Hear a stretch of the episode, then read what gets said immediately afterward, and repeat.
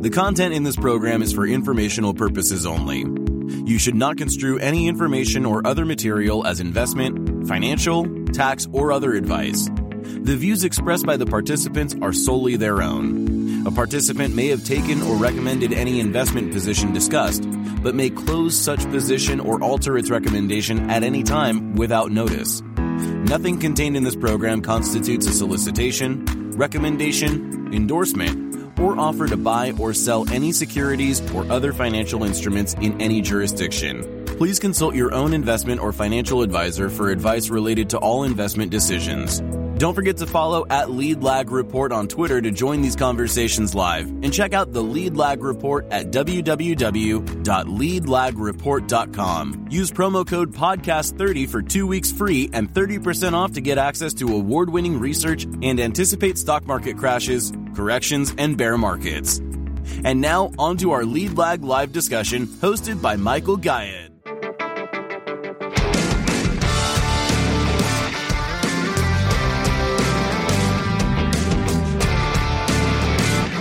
This should be a, an interesting conversation here, talking about some of the behavioral aspects of investing and some of the dynamics around generating wealth, happiness, ambition, comfort, a whole bunch of different topics we'll hit on. My name is Michael Gayed, publisher of the Lead Lag Report. Joining me for the hour, Brian Portnoy, who's got a, a hell of a way of framing things when it comes to communicating and thinking about how to actually be happy when it comes to uh, generating wealth and and also you know potentially losing wealth as well. Brian, for those who are not familiar with your background, just talk about who you are, how'd you get involved in markets, and what are you doing now? Yeah, so thanks for yeah, inviting me to to do this. I am the CEO and founder of Shaping Wealth, which is a coaching and content platform for the wealth management industry. We work with financial advisors all over the world on helping them have better conversations about financial well-being. I got into the industry 22, 23 years ago. My first gig was with Morningstar doing mutual fund research and worked with people like Jeff Ptak and Christine Benz, Kunal Kapoor, Don Phillips, Joe Mansueto. You know, this is way, way back when Morningstar was a much smaller company. And between then and now, I guess two notable things. One, I spent about 10 years in the hedge fund industry, analyzing hedge funds, portfolio manager at fund of funds, managed a pretty sizable multi billion dollar portfolio with a few other folks, institutional capital. And then as well, I got bitten by the behavioral finance bug maybe 12, 13 years ago and have now published three books in that field, very, very broadly defined, including and especially the geometry of wealth, which has ended up sort of being the inspiration for the coaching platform that I'm running now. Okay, let, us first start with the basics. Let's define what behavioral finance is for the audience. Yeah. So, well, as if there's an easy de- definition. I mean, behavior, behavioral finance is maybe a fancy term for the psychology of money.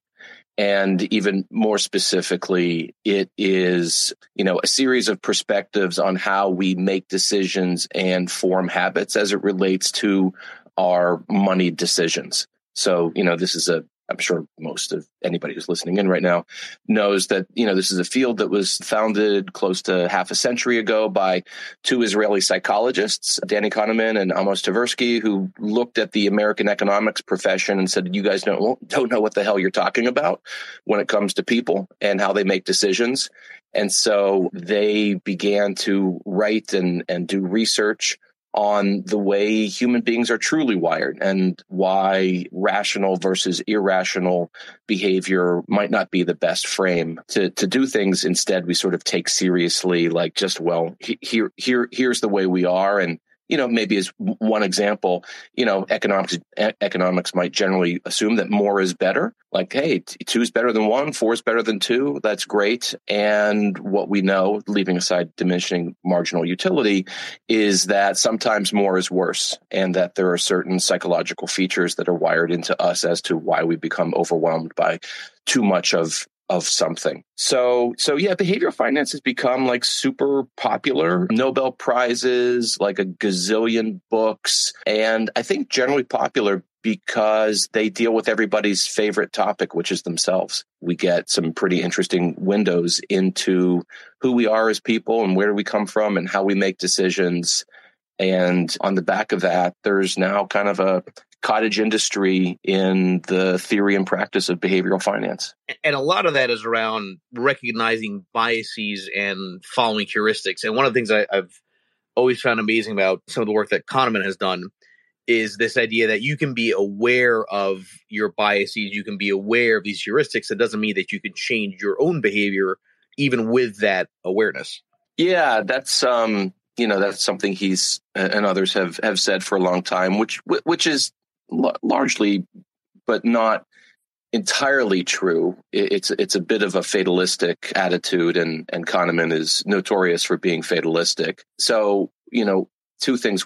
One is yes, we we are wired from an evolutionary psychology point of view with a ton of different quirks in in our brain. So, you know, we seek out or we're at least more comfortable with information that confirms our priors. So, so-called confirmation bias bias. We're more likely to we, we overweight information that we just heard versus something we learned a long time ago, recency bias. So, and on and on and on. I mean, there's literally hundreds and hundreds of these things. You can go to the wiki page for, for, for, for biases. And so, you know, can you can you change that funda- fundamental wiring? Of course not. It's just who who we are. Can you can your awareness of the biases be met with different strategies to minimize their impact, to form habits and, and things like that that that that mitigate, if not eliminate? Well, sure, y- you can. So you know, I, I know there are people who are like, hey, you know, we're we're just we're screwed. This is the way we are. Can't do anything about it. That that's that that's not entirely true. What I find um, interesting about social media is that I think it actually accentuates all the heuristics that uh, you'd find on those wiki pages around behavioral finance. So when you think about confirmation bias as an example, in the world of Twitter, that's very easy, right? You retweet and like the things which you already yep. agree with, right? And I made that point before that if you really want to, you know, expand your knowledge set, you've got to follow people that you don't agree with and actually retweet and like things that you don't agree with because that's the only way you kind of get out of your own echo chambers. But it does become an interesting dynamic when you think about the evolution of the way that we interpret markets pre social media with post social media. So let let's talk about some of the things that you've observed over time in terms of sort of the evolution of the way that people think about markets and the way behavioral finance may be even more important than ever before. Sure, sure. How do you want to? Big topic. How do you want to dig in? Yeah, well, just just maybe talk about some of those things that you, you've observed. You know, in, in terms of kind of let's say you know pre social media, post social media, or maybe pre Twitter, post Twitter. Huh. Interesting. It's good. Original question. I've literally never been asked this before, so now I'm going to have to actually think. Which is, how dare you? Do this. System two. System two from Daniel Kahneman. Yeah. How, you know, how, how, how, dare you do this on a Saturday morning? You make me make make, make me think. So you know, I, I I think social media is an accelerant and an aggravator of the the way that we we really you know the, the the way we are. And you know let's just talk about like manias and and panics and investor herding you know. So you know going back 20 plus years, you know, when I was at Morningstar doing investment research, I was responsible for the firm's Janus coverage. So in 2000, 2001, 2002, I was the guy that was responsible for analyzing Janus mutual funds and you know, getting to know the portfolio managers, but also looking at, at, at the way money was flowing into and and later later out of those funds. And you know, it was just a perfect example in the late '90s into the early er, early aughts of just un, unbridled performance chasing, in investor herding, and there, you know, I, there was internet. I guess there weren't cell phones. There was email, and you know, pe- people know, you know, they end up on the cover, the PMs end up on the cover of Money Magazine. There's, you know, articles written about them in the Wall Street Journal and elsewhere. They become, you know, rock stars in, in a sense. And people who care notice these things and they chase. And as a result, you know, you know, I joked in one article, even though it really pissed off the CEO of the company that they should have renamed themselves Icarus instead of Janus because they, they just flew too high. So, so fast forward to, you know, the world of social media, confirmation bias, trend chasing. Is it is it much worse? I mean, I, I wouldn't know how to measure that from a quantitative point of view. Certainly, the velocity of information, I, I'd hypothesize, is is a lot faster. I, I, I think social media um, allows us or empowers us to be an even worse version of ourselves and the things that we're talking about, whether it be confirmation bias or especially confirmation bias, because we can create our own echo chambers. It's kind of hard not to, in, in no small part because the algorithms like lead us in that way. It's deeply un- uncomfortable to confront ideas that are radically different than yours. And, you know, we know that Facebook and Twitter and Snap, uh, well, not Snap, but, you know, the, these platforms, they, they want to keep you locked in. They want you to stick around.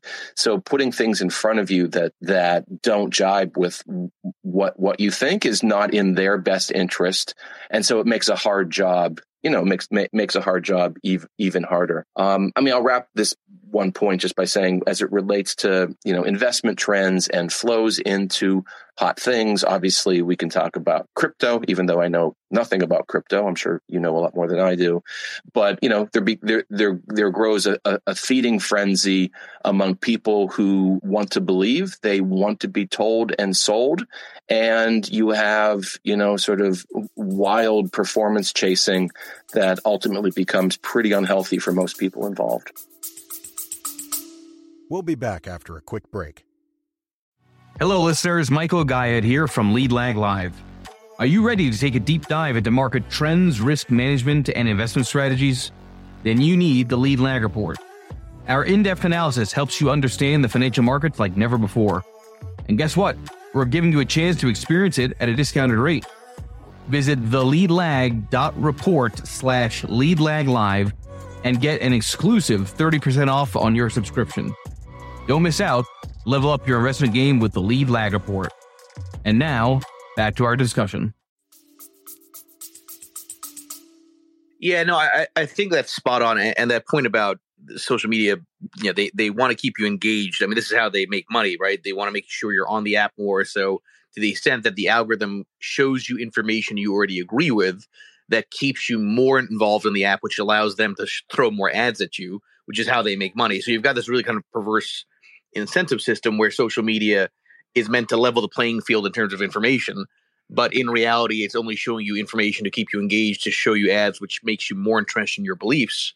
And i think that makes it very hard from an investment perspective to even grow a business right? Because what ends up happening i've seen this myself as a fund manager what ends up happening is you end up having people that don't want to even consider your view on markets or your analysis or your deeper research just because your conclusion is very different than theirs. Yeah, it's uh, it's it's an important point and you know, I spend most of my time talking to working with financial advisors and and and this is a problem. And and i don't know if it's a solution but it's an outcome that you know you can imagine that there's sort of a tribal quality to financial advice because you want to work with like-minded people. Generally we want to be around people just like us. That's kind of the, the nature of the way social groups formed going back hundreds of thousands of years. So being with people just like you is really comfortable. Having people in your midst who aren't just like you is uncomfortable. And so back in the day, you would, you know, send them out to pasture, you would kill them, you you you would do things that that make that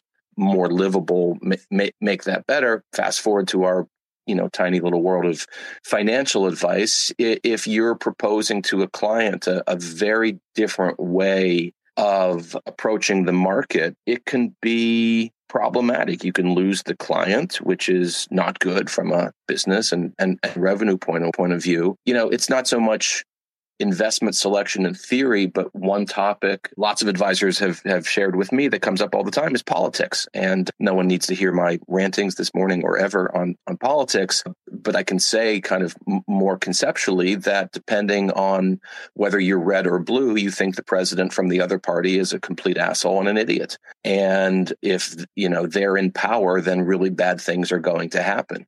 We also know, just from a pure evidence based point of view, that th- that there's very little relationship between the the party of the president in power and the performance of financial markets. I mean, yeah, there's there's some a little bit of nuance in there, but for the most part, there there's not. You know, if you do the econometrics, there there's not a strong relationship. You can explain that fact pattern to somebody who doesn't share that belief, and the client, you know, a, a client, and they can, I guess, they can listen and say, "Fine."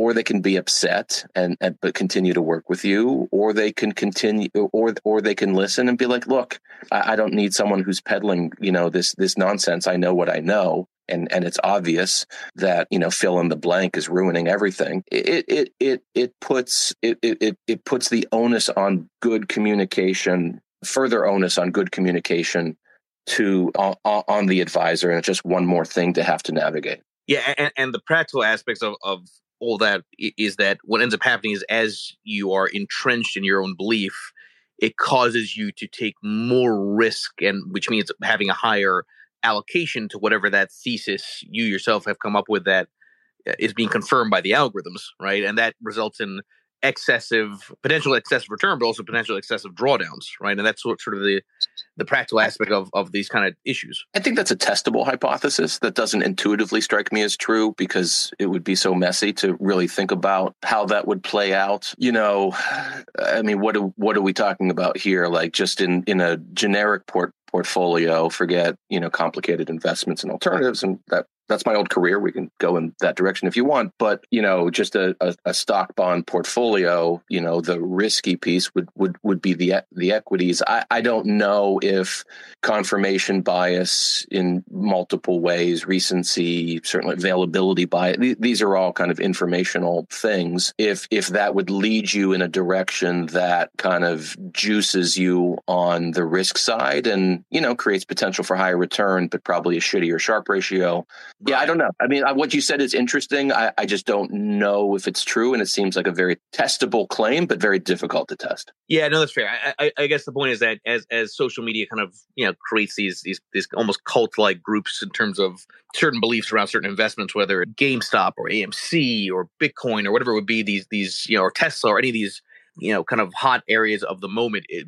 my my contention is that it creates two dynamics. One is that people end up taking more risks than they probably should relative to their own tolerance and where they are in life. But that more importantly, it results in them, I think, almost having this emotional, visceral reaction to anybody that tries to challenge their beliefs because it's not what the algorithm's showing them. And I think that yeah. creates sort of people talking past each other as opposed to actually trying to have a conversation to get people to understand each other. Yeah. So, well, what you're touching on is something I've actually begun to write about, which is what I call identity assets and so, group identity within investing, so to speak. Yeah, yeah. So, and you see this on the margin. You see this with uh, by by on the margin. I I, I mean n- newer, you know, newer, flashier ideas. Oh, there's there's a more state element to it that I can get to in a second. But like when you and and crypto, you know, crypto is sort of the the, the mother of all identity assets because you know you've got a bunch of you know young men with some questionable theses about the end of the world and the role of central banks in that and how you know they you know there are elements of a savior complex that come through the owning of these like weird digital assets but like you can't knock them off of that that spot.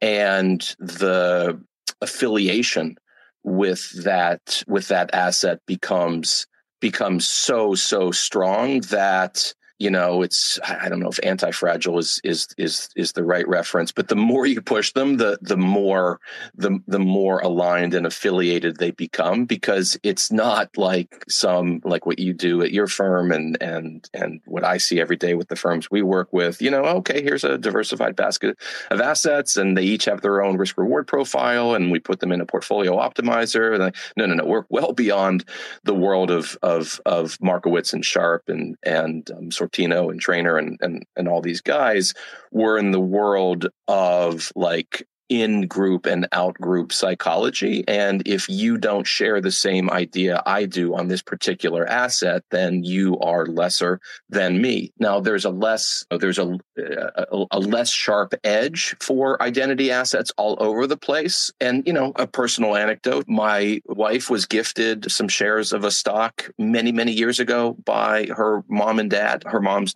no longer with us. That's been really, really hard.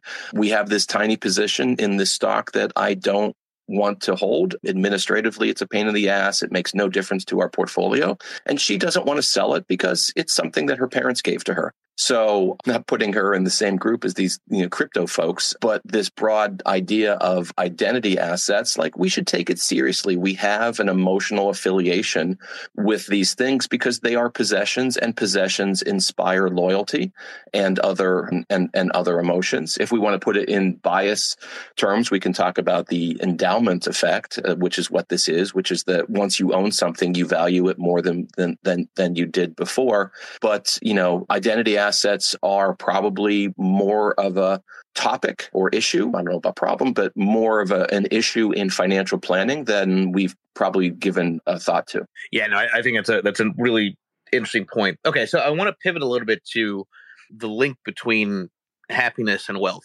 There's a there's a sarcastic line that whoever said money can't buy happiness didn't have money. Which I don't know. Uh, if no, the, the the the line is they don't know where to shop. Right, right, right, exactly right. But but you know, I want I want to I want to expand on this sort of idea that one maybe that money doesn't necessarily buy happiness, but it buys comfort, and comfort is a maybe a precursor to happiness. So how do you view sort of the interaction of money to to personal well being and, and emotion? Yeah. So let's start at the other end of the spectrum and talk about money and sadness, because I think it's a, in some ways, a more interesting, but also from a research point of view, more ri- rigorous or not rigorous, robust finding, which is that there's a pretty there's there, there there's a stronger relationship between money and sadness than there is between money and happiness. And by the way, happiness and sadness are not two ends of the same neural spectrum; those are different things going on in our mind. So the the research is is you know le- less expansive, but it's more conclusive in suggesting that the you know sad I'll just say sadness, but those sorts of negative emotions are less likely when you have more money. And and why is that? Well, it's because you can use money to eliminate discomfort. And first and foremost, what we are in life from an evolution, from an evolutionary psychology perspective, is avoiders of pain. There's what I call the evolutionary two-step: survive and thrive. You, you gotta you gotta survive every day. You gotta not lose every day. You don't have to win every day. You just can't not lose because you don't get another token for the game. And so this is who we are. There's no getting around the two-step. Like this is as, as deeply wired as it as it as it comes. And so as a result, we have what to me is about as important of a, a, feature of our humanity as there is in this context, which is loss aversion, the idea that losses are more painful than gains are pleasurable. Back to money world, we can use money to avoid the things, avoid danger, avoid threat, you know, at the level of, oh, okay, I've got food on the table. I've got a roof over my head and and and and beyond. I've got people around me. I feel I I feel safe and all the way down to just sort of the day-to-day nuance nuances but annoyances I, meant to say in terms of you know your car gets a flat tire. You know for some people that's a devastating event because they can't afford it. For others you know well either they've already bought a car that has run flat tires and it's not a big deal and they go get it fixed or they call you know geico or aaa and it's fixed you know very shortly so it's not a problem. So you know you're you know you have a house where the roof leaks. Well if you have a lot of money your roof is probably not leaking. And if something happens, you have somebody come over. So money can get rid of all of the crap in, not all, but much of the crap in life that we don't want. That's not to say that it makes us happy, but there's a pretty reliable relationship there. And so you used the word comfort or discomfort earlier, and that sort of triggered, you know, this sort of money and sadness ran when we move to the money and happiness relationship, things get a little bit fraught. You know, the science is what it is. You know, there's the idea that after kind of a lower middle class income, you can, money does not buy more happiness. And there's lots and lots of evidence to show that. It's a little bit more, um, you know, you have to be more precise than that because it's not money, it's income, it's not size of your portfolio or assets. We're actually still early days on the money and happiness research in the way that we kind of in a more sophisticated sense think about our portfolios. But the the punchline is that in terms of our day-to-day happiness, m- money you know money helps up until a relatively low point. And then beyond that, it's just sort of who you are. Some of us are more cheerful, some of us are gloomier.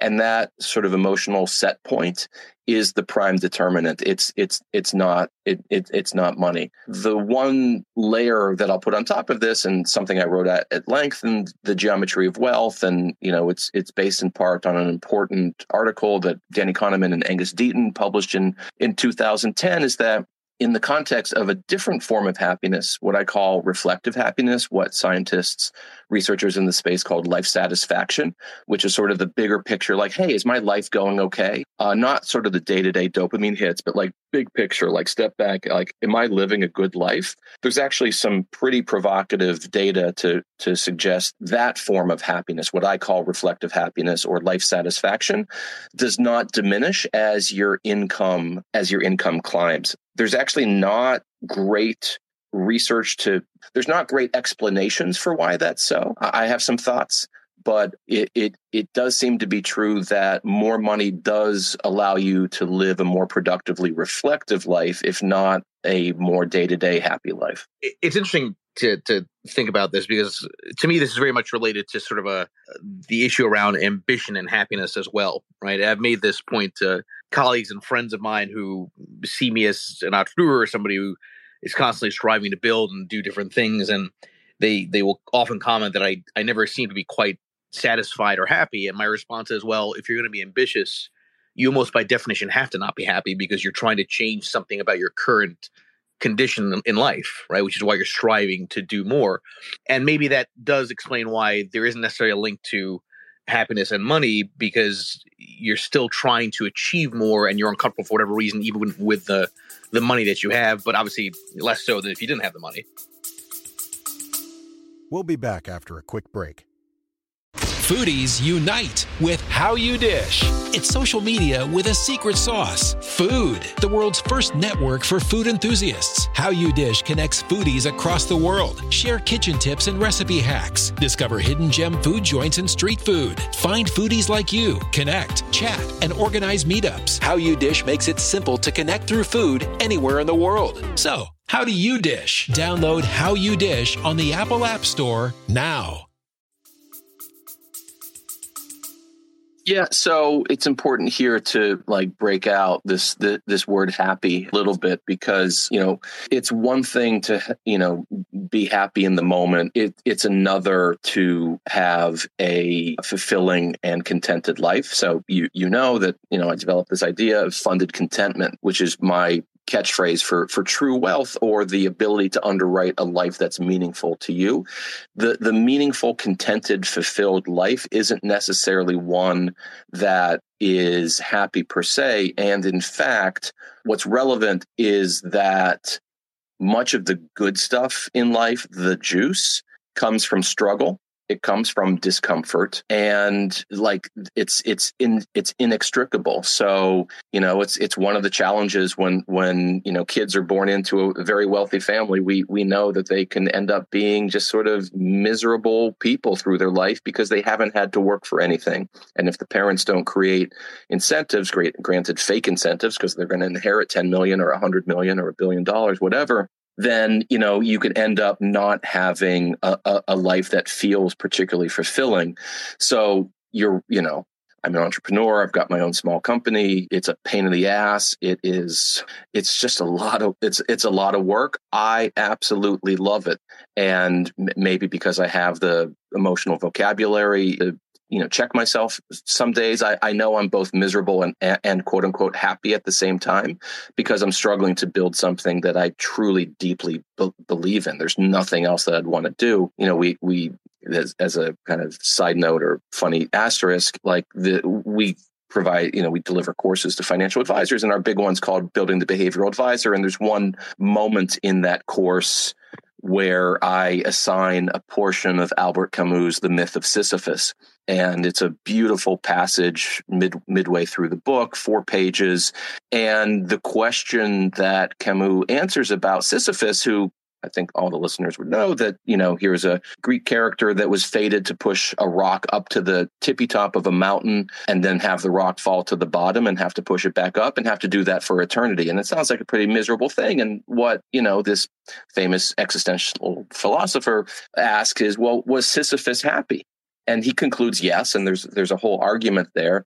And it's something I think about a lot for, you know, for me and for my wife and my kids and for my clients and for their you know financial advisors and for their clients how much happiness comes from the struggle per se knowing that you're never done pushing that rock up the hill. Personally maybe it's just the way i am it's my disposition i think it's friggin awesome. Like give me that. Like let let's go. Let's push the rock up. Is it going to fall back down? Well of course it is because that's life so grow up and deal with it, right? Not everybody has has that attitude, but the struggle, the discomfort, very closely associated with the sense that you're leading a meaningful life. Yeah, no, I, I think that's that's very well said. The uh, let's talk about the the some of the financial advisors that you're engaging with. I think there is an impression by those outside of the business that financial advisors, institutions are at least in theory supposed to be the let's call it the adults in the room, meaning the ones that are not supposed to be emotional that are meant to help you you know through those periods where you are yourself emotional. But i have to tell you from my own experience in talking to a lot of these and a lot of institutional type of type of clients that i find that in many ways the advisors who are supposed to be level headed uh, end up being the worst versions of their own clients meaning they end up being even more emotional and the emotion of their clients transfers to them and that causes them to have all kinds of different views on markets, which probably are not valid. Talk about some of the some of the things that you've seen with clients that come to you that are looking for suggestions on how to better improve their own behavioral responses to markets to investing. And what are some of the some of the main pitfalls and problems that you find people have a, a hard time with? Yeah boy a lot a lot i could say here if we're talking about the financial advice, the business, the wealth management business, I'm using those synonymously here in 2022, it's clear to me now talking to thousands of advisors every year that we are in a dynamic and disrupting industry. And I don't know if we're at a fork in the road, but we're certainly at an inflection point where there seems to be a bifurcation between people who get it and people who don't. And by people who get it, I mean that those who can appreciate that money, broadly defined, is an experience that humans have that is distinct and weird and hard to process, and that the advisor herself needs to and i say you know sometimes you shouldn't say the word need it's offensive but i'll say needs to grapple with the the fact that she herself is human and has the exact same uh, kind of genetic wiring as the you know person or couple or family across the table from them and has the opportunity in one way or another to define their own authentic relationship with money and then be a better guide and counselor to the the clients that they are responsible for. You know there's this notion that what we want to do and we've talked about biases and, and heuristics and and to me that's a bit of a cul-de-sac really a, a, a dead end as it relates to financial advice because we end up you know, sort of pathologizing normal human behavior and just labeling our clients and even ourselves with all of these biases. Mean, it's hard to get away from the fact that the word bias has a negative connotation. We don't like to talk about biases as much as we like like to talk about normal human behavior and you know in the narrower context of your your question advisor well-being and advisor development is the first port of call before we try to help our clients get to where they want to get. And this is so far beyond like the the portfolio. Like portfolios are commoditized. Y- yeah, some people can find some better investments, I, I suppose, but the standard portfolio, you know, most portfolios for most clients are are off the shelf. So, you know, what the value proposition is for the modern advisor is is therefore a little bit in question. If you want to be that guide and coach for the client, you yourself need to be engaged in an exercise of self awareness that in turn allows you to be more empathetic, which in turn will allow you to just help people along their way in, in, in, in a manner almost unrecognizable to the way quote unquote financial advice was executed a generation ago. Well, th- thank you for advertising my first book, The Investor's Paradox. I, I wrote 55,000 words on this in 2014. No, I, I you know, I, wrote a book called The Investor's Paradox, the, the power of simplicity in a world of overwhelming choice. And Jim, the, you know, the, the, the implicit answer to your own question is that it's not, it's not good you know, the paradox of choice, you know, Barry Schwartz, you know, really good book in social psychology basically states that, you know, we're wired to want more because, you know, back to my evolutionary two step of survive and thrive. When you have more resources, you, you feel safer. You, you might be safer, but there's a tipping point beyond which the more you have, the more miserable you become. And so, you know, what I wrote about gosh, now 10 years ago was the fact that we had gone from like less than 100 ETFs, whatever the hell an ETF was in the late 90s, early aughts, to, you know, thousands. And, you know, you spelled out many of the other options. And, and you've got so yeah, a supply and a demand problem. You've you, on the supply side, this is what investment firms do. Like their only job is to manufacture stuff that they hope people hope hope hope they hope people buy, and on the demand side, it's like shiny to shiny new toy syndrome because, you know, quoting Blaise Pascal, you know, the what ruins humanity is, is our inability to sit in a quiet room alone. Like we get fidgety and, you know, udgy. So, you know, it's all a, a toxic brew I, you know, to the role of the financial advisor, if he or she can do it, it, it's to serve as curator and simplifier of this endless supermarket of investment products, knowing full well that, you know, when you walk into Costco and you see as, as far as the eye can see, there's like, oh my God, all this stuff that I want to go check out. The advisor has to say, yeah, this stuff is out there, but let's try to stay focused on what's more important, which is what you want to do, what you want to achieve, who you want to be after you've left the store. The advisor has a lot of things working against her in terms of investment companies producing more and more stuff, investors slash clients, but really customers you know, sort of getting these dopamine hits of wanting the the the new thing, but then also the advisor herself saying, "Oh, I got to be distinguished," and maybe that comes through offering the next new thing. So the, the cards are stacked against us, and some people, but the game's the, the game's not difficult to describe, and people need to make a choice as to how they want to play the game and whether whether whether they can choose to win it. I want to hit on on that statement you just made, which is staying focused on what's important, because in the small sample especially when markets are volatile, that's extraordinarily difficult to stay focused on what's important. And what's really important is longer term, trying to achieve your objectives, being thoughtful in your research, and even if you're in a drawdown, making sure that you are not reacting off of that instead of your longer term plan. How do you suggest not just financial advisors, but people in general, investors in general, stay focused when there's so much stimuli every single day that tempts them to act and maybe in ways that they shouldn't. Yeah, it's hard. I mean, let, us just admit that it's hard. I think one of the things that uh, we professionals make a mistake on is to take the alta, you know, the the the the the quick hit rational line of oh well stay the course invest for the long run the whole greed and fear nonsense like okay good we can all quote things that's not terribly helpful. The first, so the, the, the first thing uh, we, we can do in the process of providing advice uh, to others, or even, you know, in terms of EQ, our own self awareness, is to acknowledge the emotions that we're feeling. Like, can can can you rec- can you na- can you recognize what it is you're feeling when you see markets drop, and and why you feel the the way that you do? You know, validation is probably way more powerful in our industry than people realize.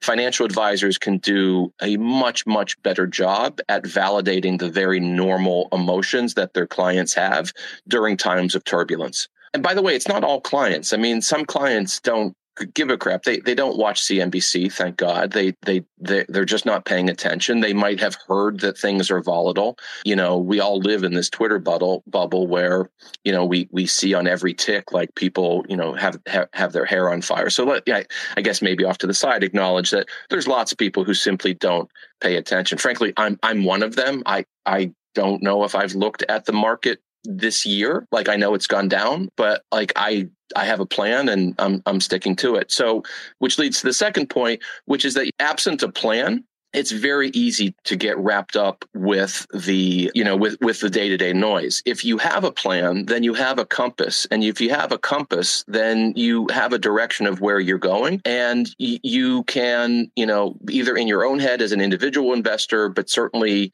even better working with a financial advisor you can say well this is the plan let's acknowledge that stuff's going to happen, that the very nature of markets is that they are unpredictable and volatile. I mean, we can predict that they'll be volatile, but we can't say when or in exactly in what sense and at, at what magnitude. And this is our game plan. Like, okay, you know, the shit hits the fan. And like, well, what's the conversation we're going to have when that happens? And that might be in three days and that might be in three years. But like, what's, and, and so it's hard. It's harder. it's hard, but it's harder and the advisor can say to the clients, hey, we said this was going to happen. Let's revisit the plan and see if we're on track. And, you know, it's like telling people to eat their vegetables or to go to the gym three times a week. It sounds pretty simple, but it, it is hard. But you can do things on the margin like have a game plan for vol- volatility whenever it comes. And you revert to your compass and ask yourself, am I still going in the right direction? Everyone, please also make sure you follow Brian Portnoy in the space here at the top. I shared a tweet from Harriman House around the geometry of wealth that's available on Amazon has phenomenal reviews. Actually, I'm going to pick it up myself. Just I think it's, a very interesting sort of topic in the world of financial advisors. Brian, the the the uh, are there certain characteristics or qualities that make for a good financial advisor versus a poor financial advisor? Know, and I ask that because managing money for yourself is a very different emotional journey than managing money for others. I'd argue that managing money for others is way harder. But but talk about the the, the kind of qualities that make somebody good as a fiduciary. Yeah, and I think I'd disagree. I'd say the opposite. I think managing money for yourself, it's it's very easy to get in your own way, to have to maintain a, a high EQ, high self-awareness, high self-regulation while managing your own money and dealing with all those evolutionary issues versus, you know, I'm going to do this for somebody else. I think it's like substantially easier to mo- manage money for others. But well, I guess maybe uh, I should put a little caveat there. I, I, I, think you're right. Probably when you're dealing with SMAs, if you're dealing with like a mutual fund or ETF manager. That's right. That's right. So and and and sorry, re- remind me.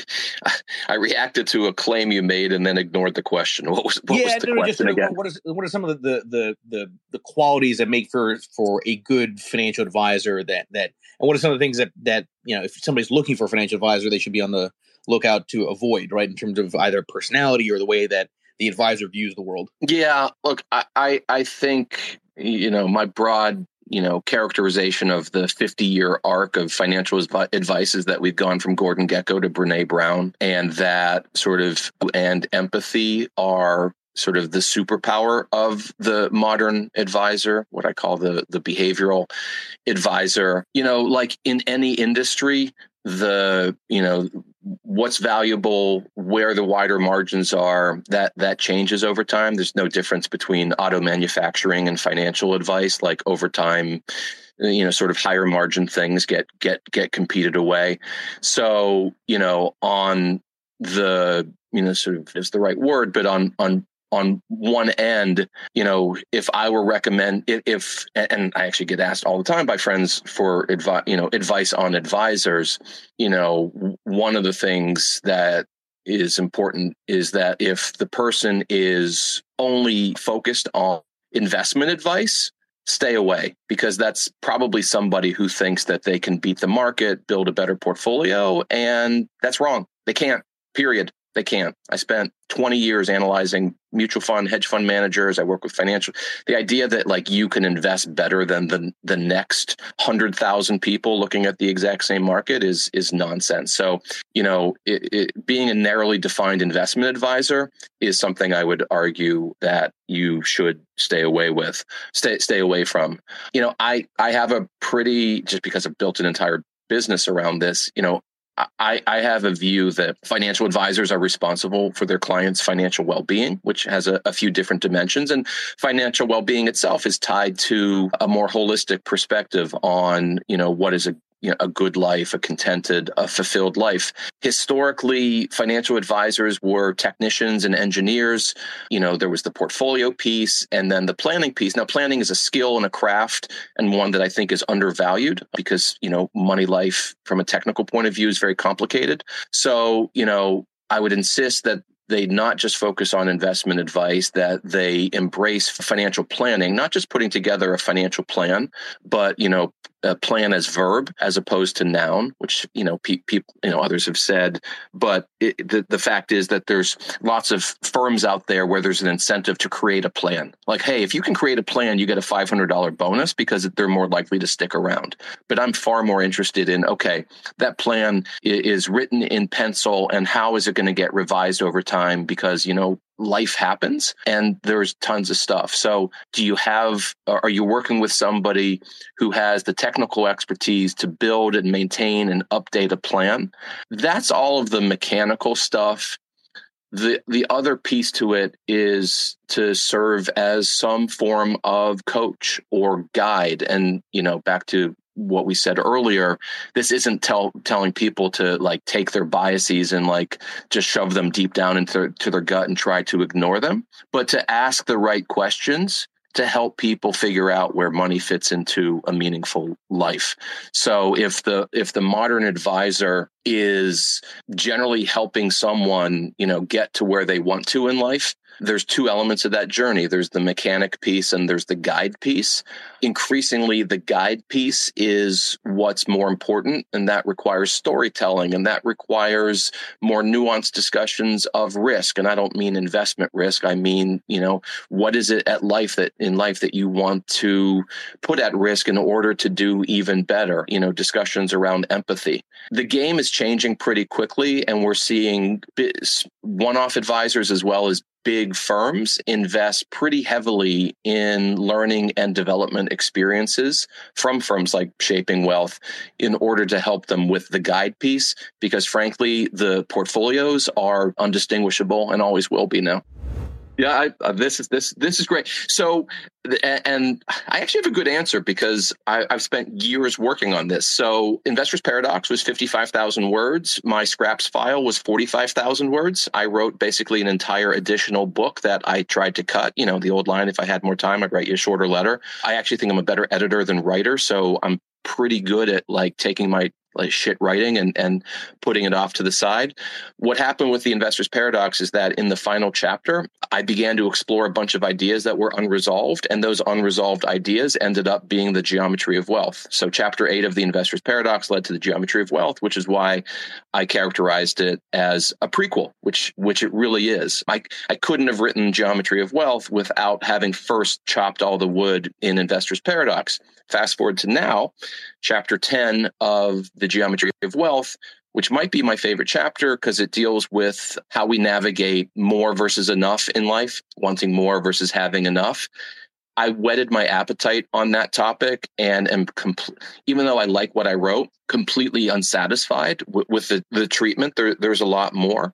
And so there are thousands, I don't know about 10,000, but thousands of words I've written on that topic that had to go to the cutting room floor that are now being reassembled into what I hope will be my next book, which working title is Enough. What is my working title? Because the the, the main title isn't particularly interesting, but the the subtitle something like, you know, the the the understanding the the quest for humanity's most elusive goal or something like that. But like we're wired for more to want more and we're also wired to find you know to to to to be satisfied with enough uh, you know desire versus satisfaction. They're both really important to us. How that plays out in who we are is something that i just touched on and i had to cut out almost everything i wrote about it. And i'm going to recapture that and, and turn it into something good. But yeah that was that that's my favorite question i will say real quick I, uh, it's funny you mentioned that because it's is something that's been on my mind for a while, which is I think that when you're in the business for a while and uh, you're managing money for others and you have a strategy, your your reward system kind of gets screwed up over time, right? Because you're getting the dopamine hit when you're doing well, then you're going through the inevitable depressive periods when you're not doing well, and it really I think actually affects your mood outside of investing. And I think that's something that's not really actively talked about, but it really does just throw your reward system off. Yeah, so there's a bit of a cult of enough in FinTwit. A lot of people talking about it, and and I think candidly the discussion is off base and not good. So you know there are you know FinTwit gurus who want to tell us that what you need to do is just focus on enough, and it's basically like, hey, there are deep and important elements of your humanity. Well, you know, you should squash them so that you could focus on, you know, Marie Kondo's, you know, tidying up lifestyle. And I think that is not good. I have harsher words, but I'll just say that's not good. What's actually going on in our bodies and our brains and our minds, which are three different things, is that we are wired with a series of contradictions. I call them dualities. And but uh, and and one of the most important is this trade-off between desire and satisfaction. You know, our industry to some extent pathologizes risk like oh risk is something that you need to ma- measure manage mitigate eliminate like the hell with that risk is awesome risk is the juice you know it's the fun part. It, it's how we we you know joke as we might about Gekko's greed is good speech in front of the 23 teldar paper executives you know greed for money greed for love greed for art greed for beauty. Like r- risk is risk is a pretty cool thing and that desire is the engine of personal happiness to some extent as well as social progress. So the idea that we need a more fine-grained definition of enough and all of us just need to mind our P's and Q's. I mean, it's just bullshit, man. What we need is a more nuanced model of the relationship between desire and satisfaction. Recognize that from an evolutionary psychology point of view, that this is just who we are, and that the real game is not finding balance. So when Ryan Holiday says that stillness is the key, Ryan's dead wrong. Stillness is not the key. Rhythm is the key. We want we we have desire and we have satisfaction. We want more we we we enjoy enough and what we can do from a self-awareness point of view is acknowledge that both of those are going on and hey at any moment am i in a more or an enough mode am i in desire mode or satisfaction mode and if you can surf that wave you can get to the next level in terms of a profound and fulfilling lifestyle, as opposed to like tidying up your closet and throwing everything else out and saying, Hey, I have enough. Forget that. I mean, on the first one, I think the answer is yes. You know, and in in the context of you know a conversation you and I have had vis-a-vis financial advice, it, it's it's not the job of the financial advisor to fix somebody to say, oh, okay, you seem to be experiencing confirmation bias. Let me try to like get get get rid of that. Like it's it's part of you know it's it's it's the way it, it it's the way we are. And if in fact, you know, someone is a certain way and they don't they're not reflective of, about that and they don't want to change like what what you know life's too short like you know w- whether uh, is the right word fixable? I don't i don't know but like yeah pe- people are the the way they are. And I, I do believe that there's a better version of ourselves. Everyone has a better version of themselves. Lots of people don't want to be that better version. And what what are you going to do what what what are you going to do? And so you know to the to to the market question and you know wis- wisdom of the crowds madness of the crowds yeah like you know the market is nothing more than an aggregation of countless individual decisions. And some of those decisions are not going to square with the way you do things and that is the source of opportunity and volatility. My, my father there's a clip i have of my father in the mid 80s where he's talking to a bunch of brokers. He's talking about technical analysis, and he says that markets are the are the sum total of all the knowledge and ignorance of different participants. And you know what I will say real quick on this is that it's not that I'm relying on on other people being good or bad. And God knows there are plenty of times where I'm good at my strategies and bad at my strategies. And it's not even me; it's about a rules based approach. From my perspective, this is exactly why with all of my funds and everything that I do, it is rules based because I'm trying to take out the behavioral aspect of decision making, which you know makes it not repeatable, right? When it's subjective versus objective, using you know very specific types of relationships. In my world, I'm relying on these relationships to work more often than not. The problem, and this kind of goes back to the confirmation bias discussion earlier in the space and, and all these heuristics, is that people end up because of recency bias when you're going through a dislocation they tend to think that that's going to be the case going forward and that all of your analysis all of your research that may validate your approach over decades suddenly is not valid right because of the small sample of the here and now. And that makes it very hard right? That's why i kind of allude to the idea that managing money for others is i think way harder at least in the public fund space than managing money for yourself. It makes it very hard to not only communicate but also stay motivated because not only are you going through a drawdown in your approach because the cycle doesn't favor it, but on top of that, people then stop believing in the approach because of behavioral heuristics that are not borne out in reality.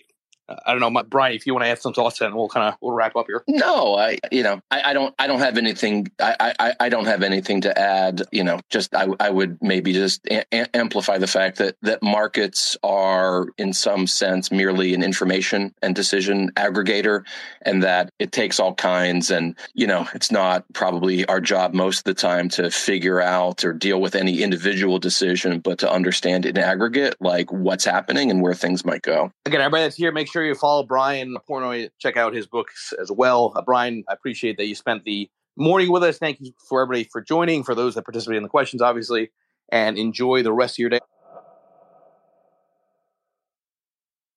The content in this program is for informational purposes only. You should not construe any information or other material as investment, financial, tax, or other advice. The views expressed by the participants are solely their own a participant may have taken or recommended any investment position discussed, but may close such position or alter its recommendation at any time without notice. Nothing contained in this program constitutes a solicitation, recommendation, endorsement, or offer to buy or sell any securities or other financial instruments in any jurisdiction. Please consult your own investment or financial advisor for advice related to all investment decisions. Don't forget to follow at Lead Lag Report on X, Instagram, Threads, and YouTube, and check out the Lead Lag Report at www.leadlagreport.com.